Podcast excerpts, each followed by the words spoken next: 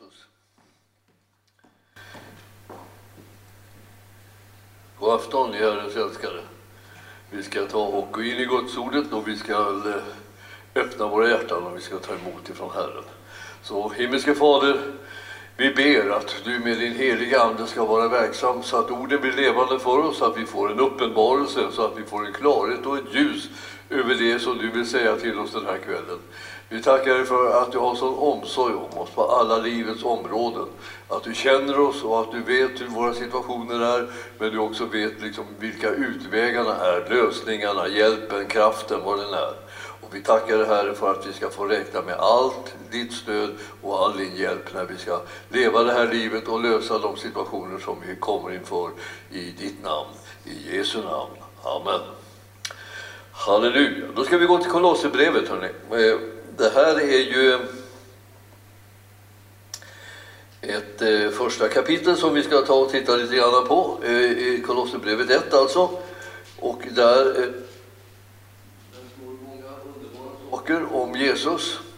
Jag tror att nästan den starkaste, vad kan jag säga, och den mest balanserade och den mest övervinnande personen i kristenlivet, det är en person som känner Jesus.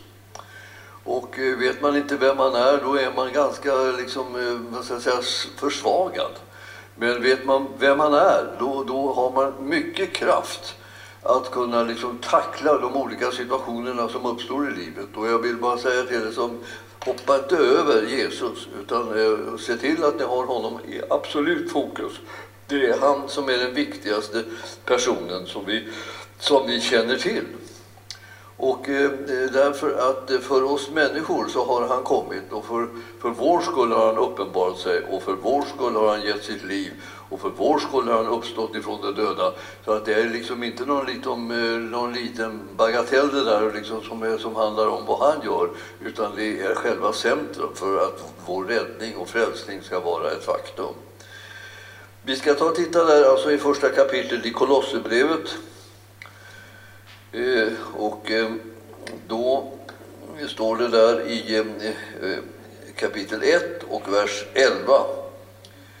11. Börjar vi att säga någonting om fadern, vad som faderns avsikt var nu när han sände sonen. Faderns alltså, hans härlighetsmakt ska då styrka er och ge er all kraft till att vara uthålliga och tåliga i allt. Med glädje ska ni då tacka Fadern som har gjort er värda att få del i det arv som de heliga har i ljuset. Han har frälst oss från mörkets välde och fört oss in i sin älskade sons rike. I honom är vi friköpta och har fått förlåtelse för våra synder. Han är den osynlige Gudens avbild, förstfödd före allt skapat.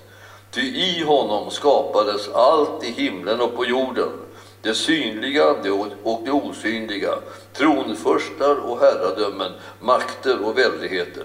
Allt är skapat genom honom och till honom. Han är till före allting och allt består genom honom. Han är huvudet för sin kropp, församlingen. Han är begynnelsen, den förstfödde från de döda, för att han i allt skulle vara den främste. Till Gud beslöt att låta hela fullheten bo i honom och genom honom försona allt med sig, sedan han skapat frid i kraft av blodet på hans kors. Frid genom honom både på jorden och i himlen. Också ni som en gång var främmande för Gud och genom ert sinnelag och genom era onda gärningar hans fiender, också er har han försonat med sig när han i sin jordiska kropp led döden. Han ville låta er träda fram inför sig heliga och fläckfria och oförvitliga, står det. Jag stryker under så mycket ibland i min bibel så att jag kan inte se vad som står där egentligen. Det blir så mycket oförvitliga, ja. Tack. Om ni verkligen förstår och väl grundade i tron och inte låter er rubbas från hoppet i det evangelium som ni har hört och som har predikats för allt skapat under himlen och som jag, Paulus, har blivit satt att tjäna. Ja, det här var liksom väldigt kompakt och intensiv information om Jesus. Alltså. Och det här behöver man egentligen läsa kolossalt långsamt så att säga, och tänka vad står det där, vad står det där, vad står det där, så att alla delarna så att säga kan falla på plats. Men det är liksom faderns syfte med att han sänder sonen, och vad sonen egentligen representerar för någonting utav frälsning. Hur det liksom är hela räddningen för dig och mig som är människor som lever i den här tiden. Och jag menar i alla tider, rent av också förstås. Så det var det förut och det är det nu och det är det i framtiden också. Allt sammans hänger på att sonen har gjort det som han säger att han har gjort här. Och Paulus säger, jag har fått uppdraget att predika om honom, och det är liksom varje predikants uppdrag att predika om sonen. Sonen är frälsaren, han är räddaren, han är läkaren, han är liksom befriaren, han är upprättaren. Sonen är allt det där som vi behöver. Han är vår försörjare, och han är den som bereder utvägar och lösningar och hjälp till oss. Och han är den som sänder den heliga ande, hjälparen, så att vi ska få kraft ifrån höjden att göra Herrens vilja i alla livets olika situationer. Så det är inte några små saker det här med sonen. Sonen är räddningen alltså.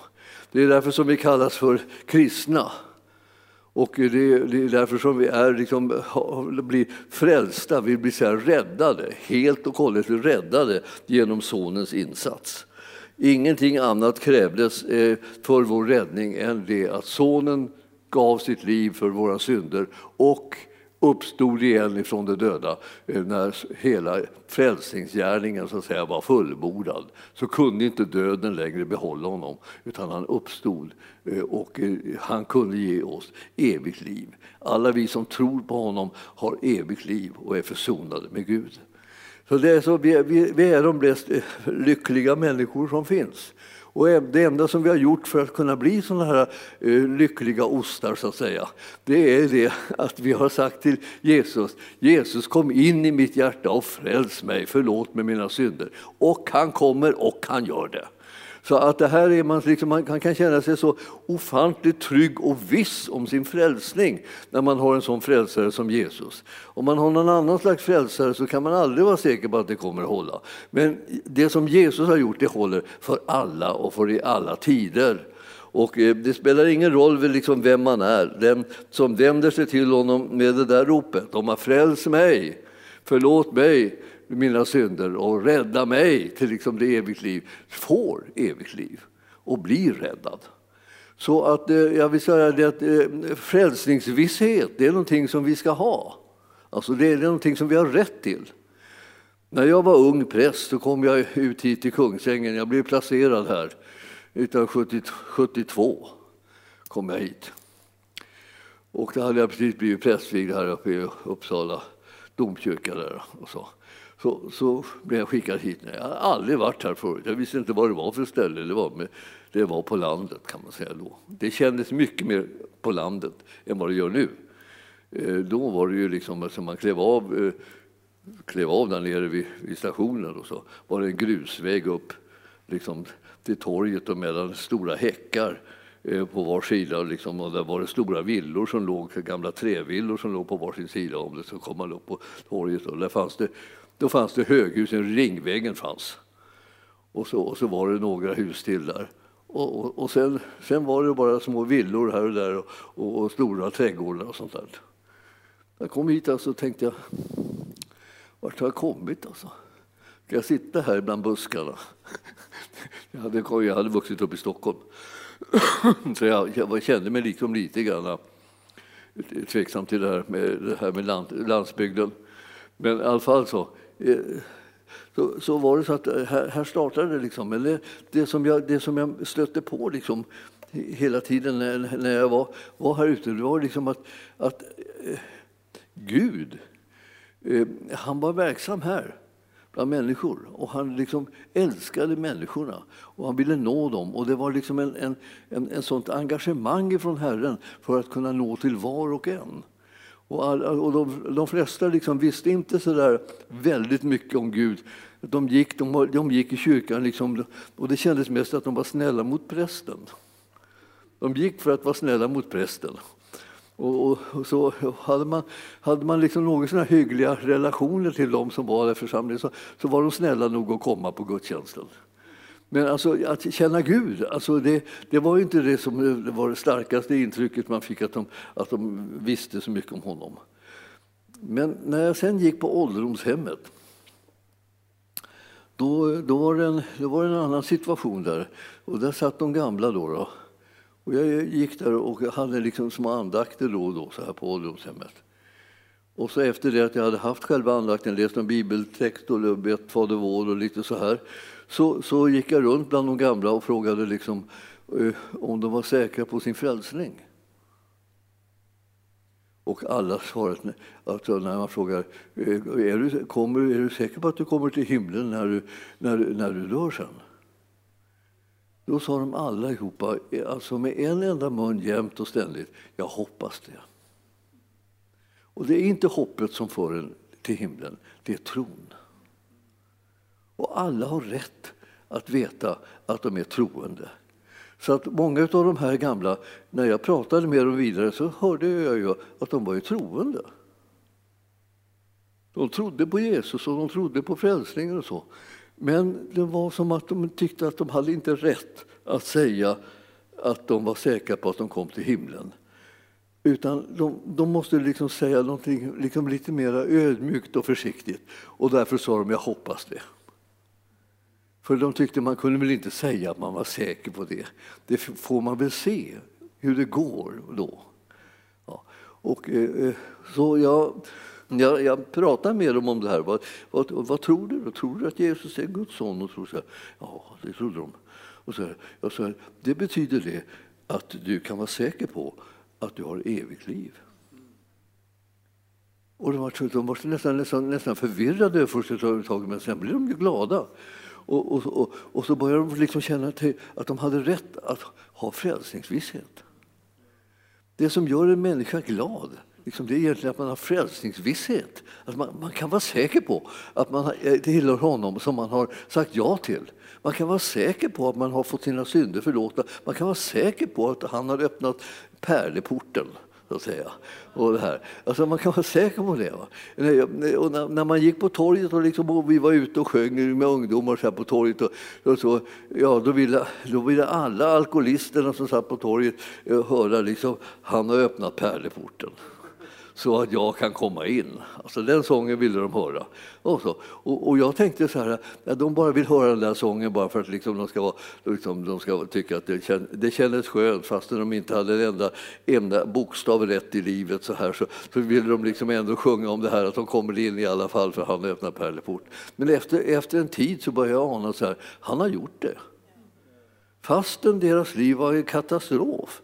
Och fastän de fortfarande kämpar med massa olika typer av droger och svårigheter liksom i livet, så är det så att han har öppnat pärlporten. Och om de sätter tro till hans gärning, då får de ju en del av evigt liv.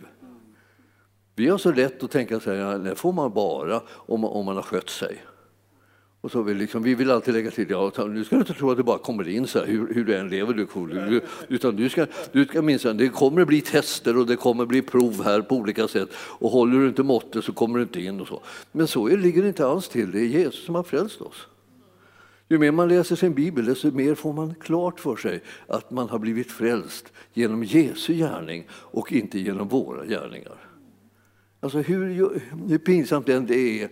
Man tycker, om det gäller själv så tycker man det är ganska bra. Men om det gäller de andra som man tycker liksom inte lever så bra, då tänker man att inte ska väl de bara komma in. Vad blir det för gäng där uppe i himlen?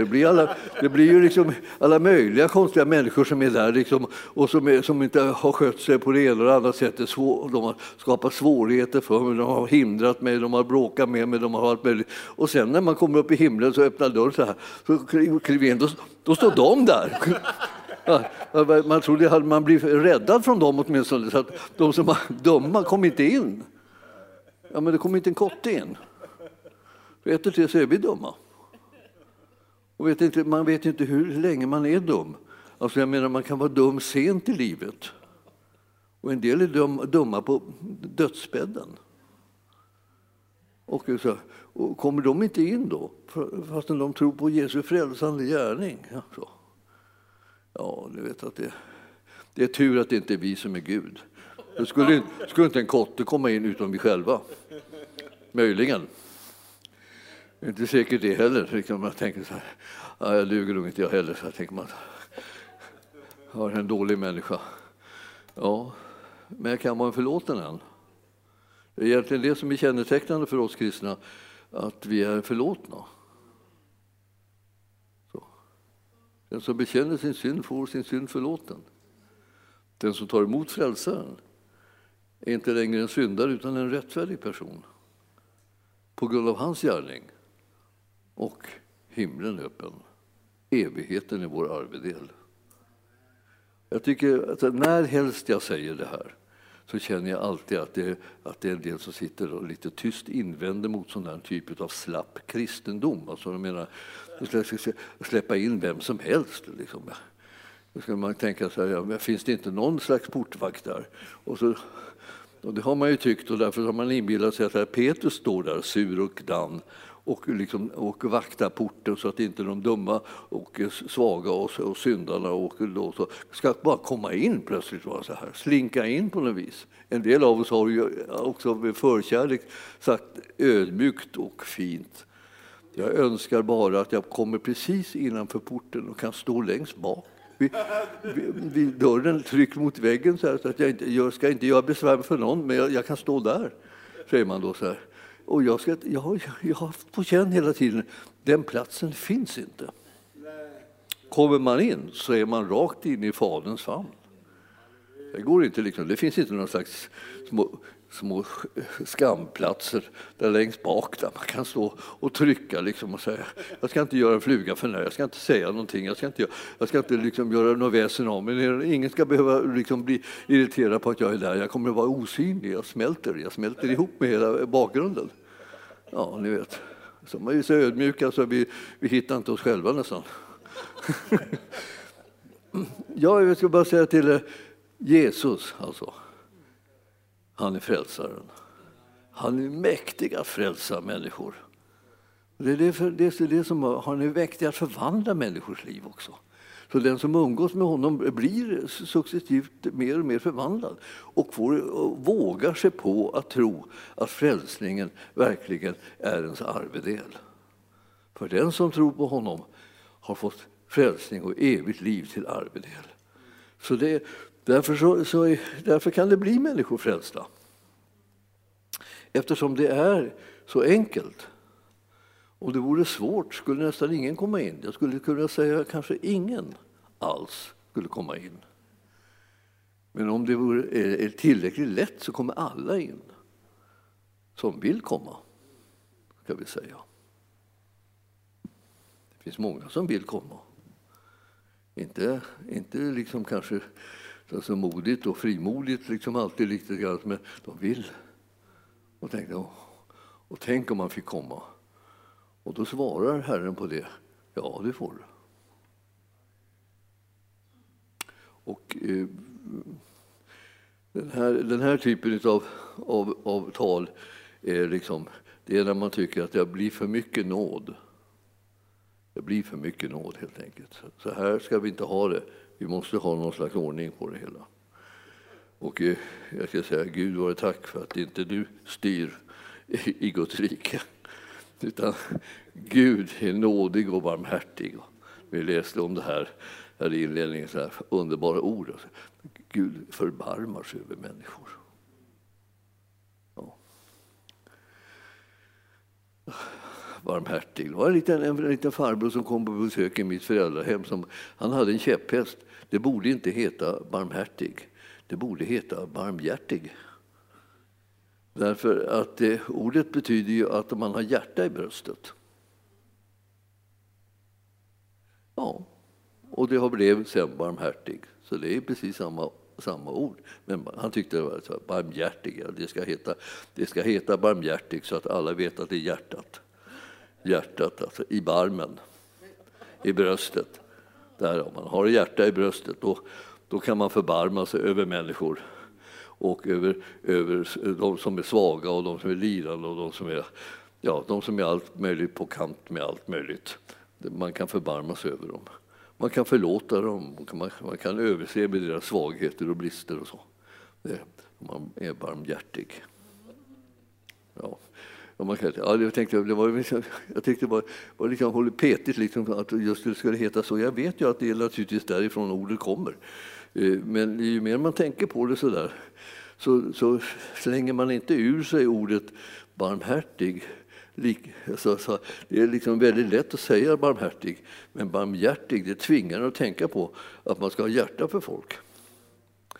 Det betyder ju båda sakerna, men ändå. Alltså det här är liksom någonting som vi behöver få liksom, ha en liksom väckarklocka liksom, kring det här. Att vi ska vara de som Herren också gör det. Samma sak som Herren nämligen, förbarmar sig över människor. Och hela vårt liv hänger på att Herren har förbarmats över oss. Det är inte någon annan liksom, sak som har räddat oss, utan hans liksom, barmhärtighet eller barmhjärtighet har gjort det. Vi har förbarmat sig. Och när någon ropar till honom, Herre förbarma dig över mig, då sätter han i bromsen med en gång och vänder sig om och gör det. Förbarmar sig över den människan. Det finns liksom saker så där som man kan ropa till Herren om man är säker på att det omedelbart liksom får en effekt in i hans liv och han kommer till ens räddning. Så du och jag som har fått möta hans barmhärtighet, vi tillhör de välsignade. Alltså. Och då står det så här att vi kan med glädje tacka Gud alltså. Och göra det som han som har gjort oss värda att få del i det arv som de heliga har i ljuset. För därför att vi har kommit från mörkret in i ljusets rike. I den älskade sonens rike, där har du och jag blivit placerade. Så, och det är han som har placerat oss där. Så det är liksom någonting som lyckades alltså. Så nu är du där. Och där har du fått del av arvet. Arvet som är liksom det av evigt liv. Det är din arvedel. De flesta som får arv har ju inte nödvändigtvis eller knappt någonsin förtjänat det. Det bara visar sig att man har en relation som gör att man blev arvinge plötsligt. Och man kunde ha varit hur som helst, men man blev arving ändå. Och nu är vi i ljuset och har de relationerna som man har i ljuset med Herre Jesus och den himmelska Fadern, och vi är arvingar till evigt liv. Så här då går vi inte där och, liksom och gör oss malliga och skrytsamma och uppblåsta för att vi säger jag har evigt liv. Utan det är precis vad jag har, för det har jag ärvt. Och det berodde inte på att jag var duktig, utan det berodde på att den som jag hängde ihop med, den som jag hörde ihop med, han har låtit mig bli delaktig av det som ett arv som är oförtjänt. Och som bara är nåd, helt enkelt. Man blir väldigt glad om man har fått ett arv i allmänhet. Då. Men när man tänker på det här så är det ibland som att man tvekar om det kan vara rimligt eller riktigt att man ska få evigt liv till arv. Utan vidare. Men allt arv är utan vidare. Alltså, det finns ju naturligtvis människor som ibland tror att de ska ha arvet. Det är deras rättighet att ha arvet. Så att de har liksom varit skötsamma. De kanske har ställt in sig hos den här personen som har dött länge och i åratal och försökt att serva den och ta hand om den och hjälpa den så här, i förhoppning om att den ska hamna liksom på testamentslistan och få lite grann av arvet. Men det är ju inte liksom riktigt så att man kan meritera sig på det sättet. Det är klart, har man väldigt tur så låter någon manipulera sig. Men för det vanligaste är ju bara det att det är hemligt. Man vet inte vilka som står där. Det är liksom en vild chansning. Och blir det långvarigt och personen nästan aldrig dör. Så, Om man går där och väntar på att man ska liksom bli arvinge och den bara pinglar till hela tiden. Så blir det kanske påfrestande att vara god så länge när man bara är av själviska skäl. Men om man är god liksom därför att man är en god människa och har omsorg och kärlek till folket, ja, men då spelar det ingen roll. Då är man glad om man får fortsätta gemenskapen länge istället för att den blir förkortad. Ja. Jag ska inte gå in på det här för mycket, det här är liksom en liten sväng. Bara för att jag skulle vilja säga till er att det är arvingar vi har blivit. Och han som har dött och han som har uppstått har gett oss arvet. Och det arvet är evigt liv. Vi var alla så att säga i mörkret utan att vara arvingar. Och nu har vi blivit arvingar till honom som är i ljuset. Och vårt arv är evigt liv. Och då står det att han har frälst oss från mörkrets välde. Han har fört oss in i sin älskade sons rike, står det. Fadern har gjort det här, och det gjorde han genom att han sände sonen. I honom är vi friköpta och har fått förlåtelse för våra synder. Alltså det här ska du, när du tror på Jesus så ska du tänka det här, och du ska säga de här sakerna till dig själv. Att i honom så har du blivit alltså friköpt och förlåtna för dina synder. Det ska du bekänna dig till. Det är din rättighet att göra det. Du har fått det arvet att vara en som är förlåten och en som är friköpt och en som är försonad med Gud. Det är du. Du ska inte hålla på och göra, liksom, så att säga, visa dig ödmjuk genom att säga nej till det, utan du ska säga ja till det. Så det här, ju mer man gör det, desto mer känner man vilken glädje, vilken härlighet det är att få säga ja till det som Herren har gett en. Och han är den osynliga Gudens avbild, han är förstfödd före allt skapat. Ty i honom så skapades allt i himlen och på jorden, det synliga och det osynliga, och tronförstar och herradömen och makter och väldigheter. Allt har skapats genom honom och till honom. Alltså att så ha den relationen med honom som har all makt i himlen och på jorden. Alltså. Det är honom som vi hör ihop med, och det är honom vi ärver. Och därför så har vi evigt liv så säkert som det kan bli. Jag tänkte, jag har inte varit med om så här många arv. Men efter mina föräldrar så var vi ju några syskon som då delade på ett arv, ska vi säga. Och det var inte så mycket arv precis, men det var ju lite små prylar och så här, och lite minnesaker och så som vi kunde dela på och turas om så här. Och att välja då vad vi ville ha så av det som var efter föräldrarna. Och det där det var ju viktigt, många saker som inte var värdefulla i egentlig mening, som ändå var viktiga, liksom minnessaker sådär. Och man var tacksam över själva arvet, så man hade några saker så att säga efter sina föräldrar. Men den här himmelska arvet, det här är ju det viktigaste och det mest värdefulla som överhuvudtaget finns. Den kan få evigt liv till arvedel. Det går ju inte att fatta. Men man kan ändå känna så här, och det där måste jag tänka på då och då för att känna att jag kan ta emot de här delarna med tacksamhet. Jesus, är ju till före allting, och allting består genom honom. Det har man tänker på det, så blir man nästan skakad över att om saker och ting överhuvudtaget ska finnas kvar i den här världen, om hela världen ska överhuvudtaget finnas, så beror det på honom. Och utan honom och utan hans vilja består ingenting av det som är till.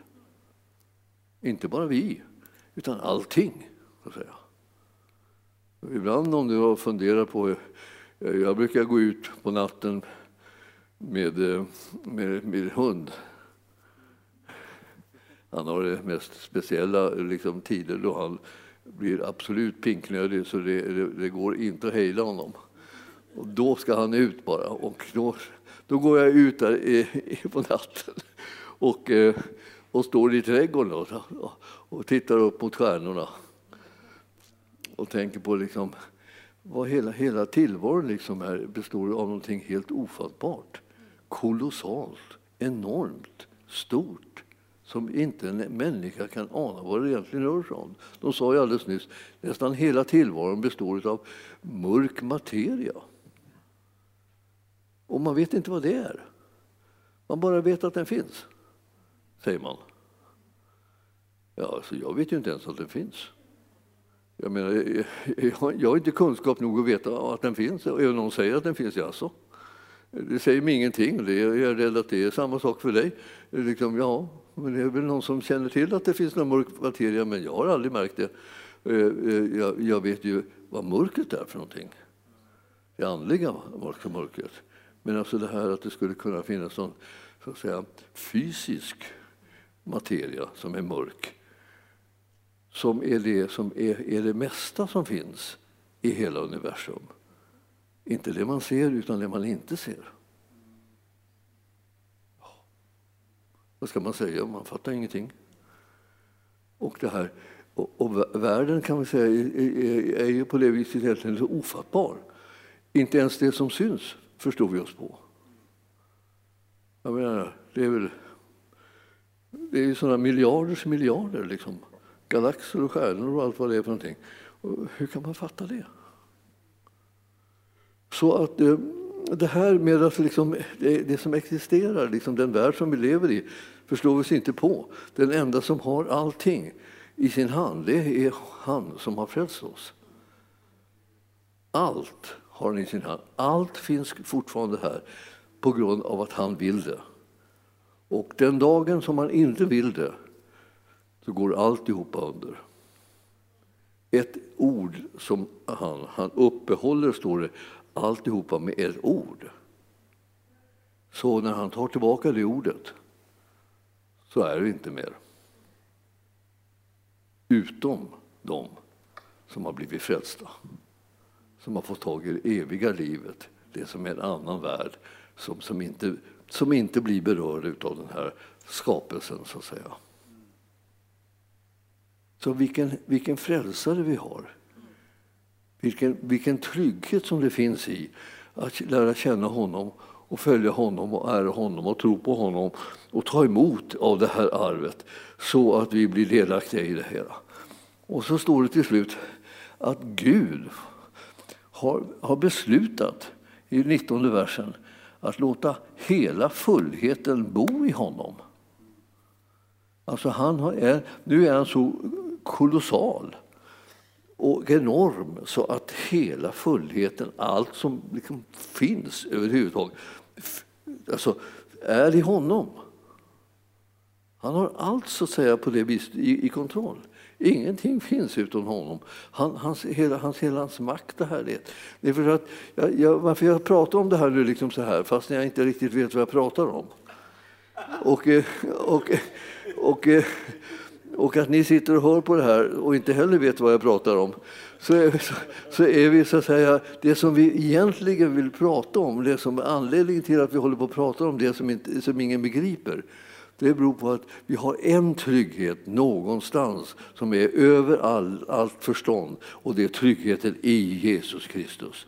I ingen annan trygghet finns för människorna, för vi fattar överhuvudtaget inte vår tillvaro för 5 öre. Det är bara som här. Man går upp, när jag står där ute på natten och tittar upp på stjärnorna, så tänker jag så här. Ibland så tänker jag så här, vad är nu Karlavagnen, tänker jag. Jag letar efter Karlavagnen, jag vet inte åt vilket håll jag ska titta, men ibland hittar jag den. Ja, visst, det är liksom 7 stjärnor där som man ser liksom som en liten vagn eventuellt om man vill. Det försöker liksom få lite grepp om den oändliga liksom, världen där uppe. Att försöka låtsas att den ser ut som en vagn. Ja, vi har diverse sådana här små idéer om hur vi ska kunna försöka greppa tillvaron som är obegriplig. Men ni förstår att det här, allt sammans hänger bara ihop. Men den enda tryggheten som finns, som erbjuds oss människor, är att vi är i Kristus Jesus genom tron. Ingen annan finns. Ingen annan trygghet finns att erbjuda människor. Och när vi har honom så har vi allt det som vi behöver. Då är så att säga evigheten vår arvedel och vi är bärgade för den. Ingen kan ta den ifrån oss. Det är det säkraste därför att han har gett den till oss. Och han är den som har kallat på oss och han är den som har lyssnat på vårt gensvar. Och därmed har han också frälst oss. Och vi har fått del av det som varar i all evighet. Det här är så fascinerande. Så att säga. Det här kallas för sonens rike. Ibland kallar vi det för himlen och vi kallar det för allt möjligt sådär, liksom olika ljusets rike och så. Men sonens rike också här. Så här och i det riket hör vi hemma. Och han kan aldrig förgås. Och alla de som är förenade med honom kommer heller aldrig att förgås. Så därför har du en trygghet. Det här är bara liksom en liten parentes kan man säga, det som är här på jorden. Vi är liksom här en liten tid. Det låter nästan som den här sången, va? En liten tid vi lever här med mycket möda och stort besvär. Va? Alltså, liten till och med en dryckesvisa liksom, eller på snudden och så här. Men ni förstår liksom, det är bara liksom en liten paus liksom, det är bara ett ögonblick så här, sen är det över liksom. Och sen är det ändå det vi får och har fått del av redan nu är att det tar aldrig slut. Alltså vi kommer att ha evigt liv utan ände, utan gräns. Och det är där tack vare Jesus. Det är alltså, om inte fadern hade sänt sin son så hade inte frälsningen funnits tillgänglig för oss och vi hade alla gått förlorade. Och vi hade fått en annan typ av evighet så att säga, som var utan Gud. Och den vill ingen ha om man tänker på det, vad det innebär för någonting. Men den tillsammans med Gud, den vill alla ha som bara anar om vad det rör sig om. Att få evigt liv istället för död. Alltså få förening med Gud istället för skilsmässa som varar i evigheten. Alltså. Så att när jag läser den här texten så tycker jag att jag blir så imponerad av Guds stora kärlek. Och sen också så imponerad av sonens stora outgrundliga kärlek och uppoffring för att rädda oss, hela mänskligheten. Som ändå är på så många sätt annorlunda mot vad han egentligen ville att den skulle vara. Men han räddar oss så att säga, från oss själva kan vi säga. Och från den här världens liksom, futtighet och mörker och synd och alltihopa. Och för oss in i sitt eviga rike istället. Och där är du och jag så att säga trygga och säkra. Och vi är det redan nu om vi bara tänker på att ingen kan ta det här ifrån oss. Ingen alls. Ingen omständighet. Ingenting kan ta det här ifrån oss. Så det här med att få vara arvingar till det här eviga livet, det är det underbaraste och mest fantastiska som du och jag har. Det skulle göra att vi kunde bli så trygga när vi vandrar här på jorden att vi inte är rädda för någonting, inte ens för människor. Och nu är det ju miljöfrågor och allt möjligt sånt här. Och det kan ju vara skrämmande. Men det behöver du inte ägna dig åt. Utan det ska ägna dig åt att föra ut kunskapen om Jesus Kristus. Så att människor blir frälsta och tryggade. Så som Herren har tänkt att det ska bli. Herren vill att alla ska veta att frälsningen är erbjuden till varje människa. Han vill att alla ska veta att han har vunnit en fullständig seger över allt mörker och allt djävuls verksamhet på den här jorden. Han trampar synden, döden och djävulen under sina fötter. Och de har ingen makt över honom för 5 öre och har då ingen makt att göra dem någon skada som tillhör honom. Så kunskapen om detta måste ut bland människor. Så därför så... När man läser det här han har också försonat oss med Gud och han har skapat frid alltså, i kraft av det blod som rann på korset. Alltså frid genom honom både på jorden och i himlen. Överallt är det han som är garantin för friden. Alltså att fred råder, att fiendskapen är slut, så att säga. Att striden är över. Och ju mer du tänker på det och tänker på att det här har jag ju fått ett löfte om redan nu. Så det betyder det att liksom det är inte så att min liksom framtid består i en massa stridigheter och bråk och krångel hela tiden. Utan min framtid består i frid redan nu. Och sedan för evigheten består den också i frid. Fred alltså med Gud. Alltså. Och frid, det tänker vi ofta som en vila invärtes. Man kan andas ut, man sluter upp. Man kan sluta upp och spänna sig hela tiden. Därför att man är rädd för allt mellan himmel och jord. Men just det är det som Herren har bevarat den ifrån, att vara rädd. Man behöver inte vara rädd för någonting mellan himmel och jord. Allting har han i sin hand fullständigt. Och det är där, det är hans hand och med honom och i hans inre som vi lever och rör oss här till. Och han i oss. Så en starkare position finns inte i hela världen. Och därför så när vi läser en sån här text liksom om det obegripliga så kan vi ändå liksom sluta med att när vi har läst den färdigt så känner man sig våldsamt trygg och säker på att man är under beskydd och man har omfattats av barmhärtighet och nåd och godhet och kraft och kärlek och glädje och allt det här. Det är Herrens arvedel, det som han ger till oss helt enkelt. Och du och jag har rätt att ta emot det för fullt och vara hur glada som helst över att vi har fått det. Så att han ska låta er träda fram inför sig heliga, fläckfria och oförvitliga. Nu fick jag det där ordet rätt också direkt. Oförvitliga betyder ju liksom att det finns ingenting att anklaga oss för. En oförvitlig person, det är en perfekten. Så smaka på det lite grann. Du kommer att få träda fram perfekt. Han som ser allt tittar på dig. Och så läser han perfekt. Då tänker jag så här, är det någon slags reklam för Specsavers? Eller någon sån här andra glasögon liksom grej så här. Han borde skaffa sig glasögon. Han ser inte liksom att jag är full med brist och liksom sånt. Nej, han ser vad som är konsekvensen av Jesu gärning i mitt liv. Jag har tagit emot honom. Och det är han ser. Han kan inte se mig utan Jesus. Inte dig heller. Förstår du? Så om du börjar tänka på det så kan du bli glad rent av. Det är inte fel att vara glad när man är kristen. Tacksam och glad. Det kan man vara. Då är man inte bara liksom lite konstig. Liksom, utan så här, om man går omkring och är glad och tacksam.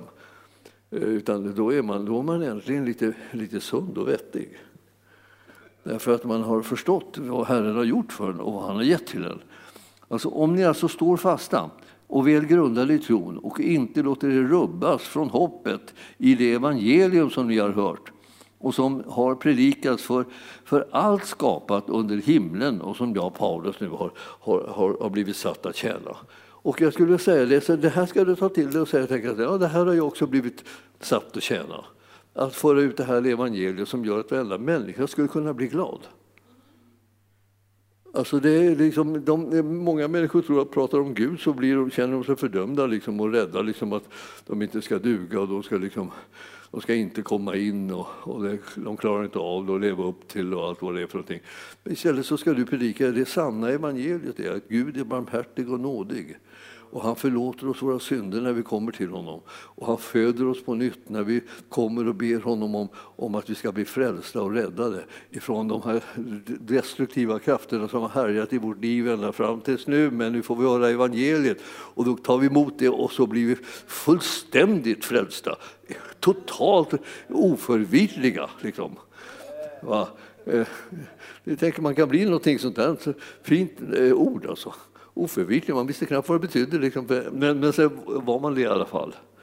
Och barmhärtighet har man fått och barmhärtig har man blivit. Ja, ni förstår vilket folk vi är. Vi är de mest välsignade av alla människor. Och då tänker jag, nej men jag förstår inte det här, så kan det inte vara. Jag känner mig si och jag känner mig så. Du vet att det är, hur du känner det är faktiskt inte liksom samma sak som sanningen. Utan sanningen är det som Jesus är och det som han talar och det som han har gjort. Det är sanningen.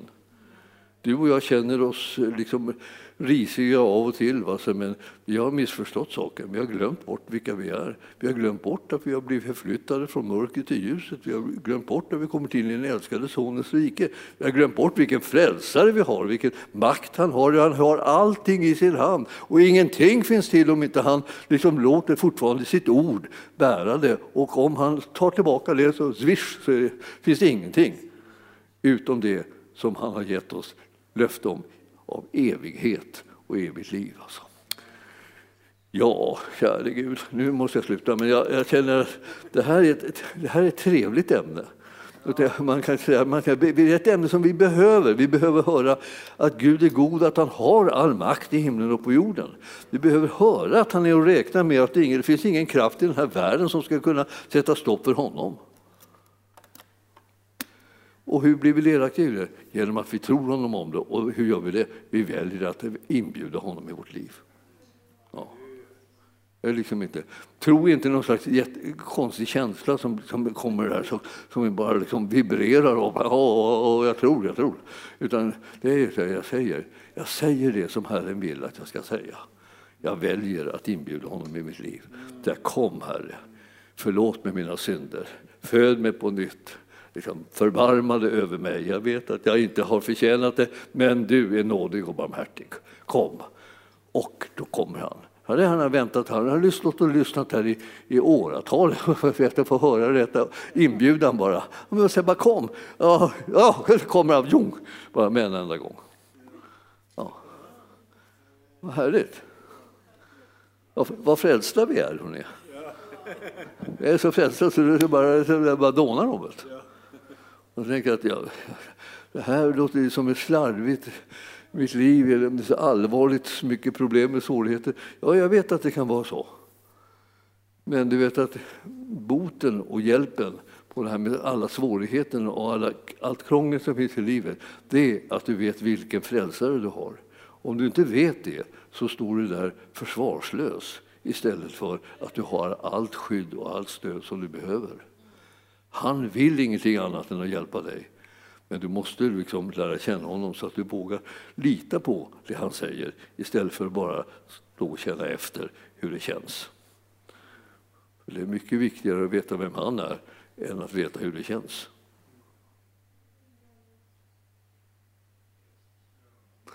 Ja, och om du tänker så här, ja, jag förstår inte hur allvarligt det här är och vilka problem jag har. Så får du väl förlåta mig för att jag inte förstår det. Men jag kan säga, jag förstår vilken frälsare du har. Vänd dig till honom. Han är räddningen. Han är hjälpen. Han är den som har all makt som du behöver få del av för att ditt liv ska få komma på fötter så att säga. Och komma i funktion. Och för att det som är sjukdom och synd och allt vad det här är, elände och omständigheter och knepiga relationer, för att de ska komma liksom på rätt köl och börja fungera igen. Det är han som kan ställa allting till rätta. Och det är honom som du och jag behöver. Så det här var en stund jag ville göra reklam för Jesus. Ja. Vänd dig till honom. Han är bästa hjälpen som finns. Ja. Himmelske Fader, vi tackar för att du har sänt din son. Och heliga Ande, vi tackar för att du har velat komma när sonen sände dig. Så att du blir vår hjälpare i nöden. Under alla omständigheter och i alla situationer så är det du som kommer med din räddning och din väldiga kraft och styrka. Och det är också du som kan komma och använda oss som dina kanaler för att din vilja ska ske. Halleluja, tack Jesus. Och så ber vi dig, Herre, att du ska påminna oss var och en alltså, att du är så god och är så nådig och är så barmhärtig. Och att du vill visa oss hur vi ska kunna leva så att vi kan vara trygga och glada och vara mer än övervinnare i allting som vi möter i det här livet. Vi vill vara dina redskap och vi vill förhärliga ditt namn. Och vi tackar dig, Herre, för att du som älskar oss ska omsluta oss på alla sidor och hjälpa oss i alla livets situationer. I Jesu namn. Amen.